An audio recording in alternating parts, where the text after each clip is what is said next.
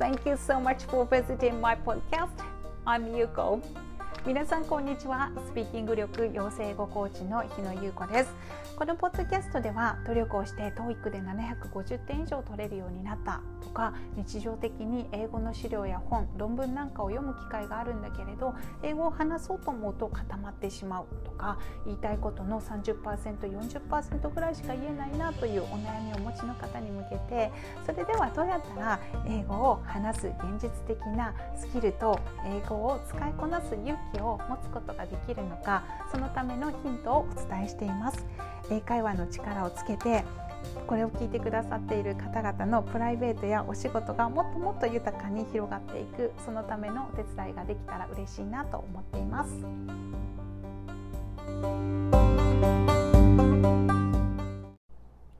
エピソードに入る前にお知らせがあります。ただいま電子書籍 TOEIC 講師だった私が17年かかって見つけた英語を焦らずスムーズに話す方法を無料でプレゼントしていますメルマガ講座こちらも無料なんですけれどもこちらに登録をしてくださった方に向けて現在無料でプレゼントをしております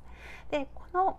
電子書籍は、えっと、私は TOEIC 講師をしていたんですがとっても英会話が苦手ででそこから英語を焦らずスムーズに話せるようになるまでには17年以上時間をかけてしまいました。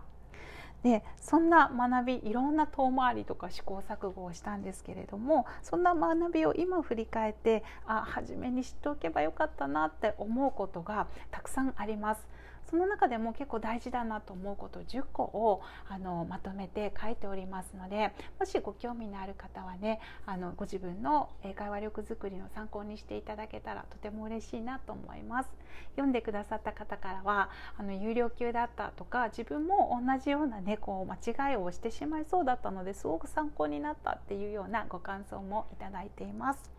ご興味のある方はこちらのね小ノートの方にメルマガの登録とプレゼントのあの受け取りについて書いておりますのでそちらをチェックの上お申し込みください。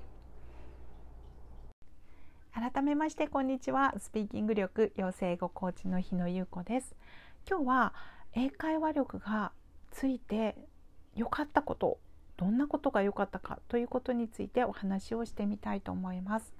で英会話がねできるようになってよかったって思われることっていうのは本当に人によってそれぞれだなっていうふうに感じています。受講生の方も、まあ、卒業していかれた方見るとこんなことができるようになったよこんなふうに生活が変わったよって言ってくださる方が多いんですけれどもあのそういう方々のねお話を聞いていてもあ英会話ってこう、まあ、できるようになってよかったなって思われるその内容って本当にいろいろだなっていうふうに感じています。で今日はじゃあ私が英会話力がこうついて良かったなって思うこと私はどういうふうに感じているかなっていうことについてちょっと整理をしてみたのでそのシェアをしてみたいと思います。私もこうもともとね TOEIC の講師をしていて英会話が苦手っていう状態から英会話がこうできるようになったっていう状態になってで本当にいろんないいことがあったなと思います。仕事でね英語が使えるようになったっていうこともそうですし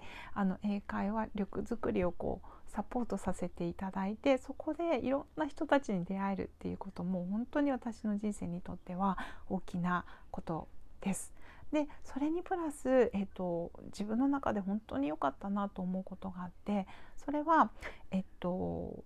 英語を話すことによっていろんな人たちとこう出会うことで選択肢が自分の中ですごく増えてるなっていうふうに感じているということです。でこれどういうことかっていうと、えっと、英語を話すようになっていろんな国の人たちやいろんな文化背景を持った人たちと交流をする機会があのすごく増えました。でこれはあのどんな機会かっていうといろいろ本当に、えーと例えば道で会った人とかもそうですし、まあ、旅行に行った先で知り合った人たちとかもそうですし自分が興味があって参加をした、まあ、講座英語で開催されてる講座の中で知り合いになった方々とやり取りをするっていう場面もそうだしあとはあの英会話力づくりのために続けている英会話オンライン英会話の先生とかそこで知り合った方々とお話をするっていうことを通してもそうなんですけれど、えっと、いろんなね文化背景とかあとはあの国の背景とか持った人たちとお話をする機会がものすごく増えてそうすると自分が今まで持ってきた当たり前っていうのが全然当たり前じゃないんだなっていうことをこう毎回感じるわけです。でそうするとあの私は日本で育ってで日本で今生活をしてますけれどもその中でこう自分の中でこう当たり前だって思ってたことってあるんですがそれがこう海外とかねいろんな国文化背景を持った人たちと話をするとあ全然違うんだっていうことを体験するとなんかこう自分のコンフォートゾーンっていうんですかね自分の中で、まあ、こんな感じだなと思ってる枠がこうどんどん広がっていくんですよね。あそっか私はこういうふうにしか考えてなかったけれどこんな考え方もあるんだとかこんな選択肢もあるんだとかねでそういうことをこうあの日々触れるにつれて自分の枠が広がっていくっていうことを感じています。でこれは、えっと、実際に自分でその相手の人とやり取りをして言葉を交換して、エネルギーを交換してそれで得られるものってすごく多いのでそのためのツールとして英会話使ってるんですけれどもそうこれがねできるようになったっていうのは本当にあの英会話がこうできるようになってよかったなって思っていることです。でえー、っと以前だったらあの英語を話さない時だったらあの情報としてはもちろんね英語を読めたりとかあと聞けたりっていうことも一部できたので、えっと、そこから情報を仕入れることっていうのはもちろんできたんですね。で、えっと、本で読んだりとかあとインターネットで調べたりとかするとあのそういう考え方が日本私の考え方と違う考え方があるっていうのは分かることはできたんですけれどやっぱり実際に人と話すで私はこう思ってるんだけどどうかなとかあの私はこんな風に考えているよとかね。あのそんな風に意見を交換することができるっていうことってやっぱりあの得るものがすごく大きくなるなと思います。私の言葉に対して相手が何かを言ってあの返してくれる。そこで気づくことっていうものがねあのすごく大きいなっていうふうに感じています。でと世界で英語を使って、まあ、やり取りをする人ですね。は、えっと、13億人だったかな。12億人だったかな、うん、それぐらいの数の人があの英語を使って言葉のやり取りをしていると言われています。でそのうちでじゃあ英語のネイティブスピーカーの人はっていうと4分の1ぐらいと言われているんですがで日本の人口がね1億ちょっとだと思うので単純に考えてもあのアクセスできる人っていうのがもう13倍ぐらいに増えるわけですよね英語を話せるようになると。そうするとあのやっぱりこう得られる情報もそうですし価値観とかもそうだし選択肢っていうのもわーって広がってくるっていうことを計算上でもあの考えられると思うんですけれども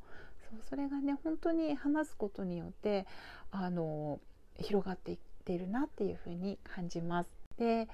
あのこれをね聞いてくださってる方も英会話力づくりあの頑張っていらっしゃる方が多いんじゃないかなと思うのでじゃあこの機会にもしね英語をねこう話せるようになったらどんなことがしてみたいかなとかどんなことができるようになったら嬉しいなっていうのをね是非考えてみていただけたらいいなと思います。でねそんな嬉しい気持ちをこう元にまたね学習とか練習とかに励んでいただくとやっぱり練習の効果っていうのもすごい何倍にもなって帰ってきますのでねはい是非挑戦していただけたら嬉しいなと思います。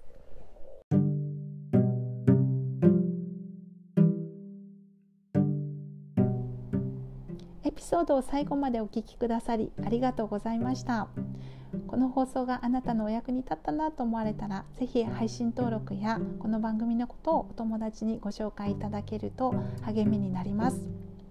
ただいま英語力が高いんだけれど英会話に苦手意識がある。そんなお悩みをお持ちの方に向けて短期間で集中的に英会話力を作るそのためのプログラムを提供しております。プログラムにご興味のある方はショーノートにその詳細や体験カウンセリングのご案内を載せておりますので是非そちらをご確認の上お申し込みください。それでは次回も放送でご一緒できますこと楽しみにしております。スピーキング力養成語コーチ日野優子でした。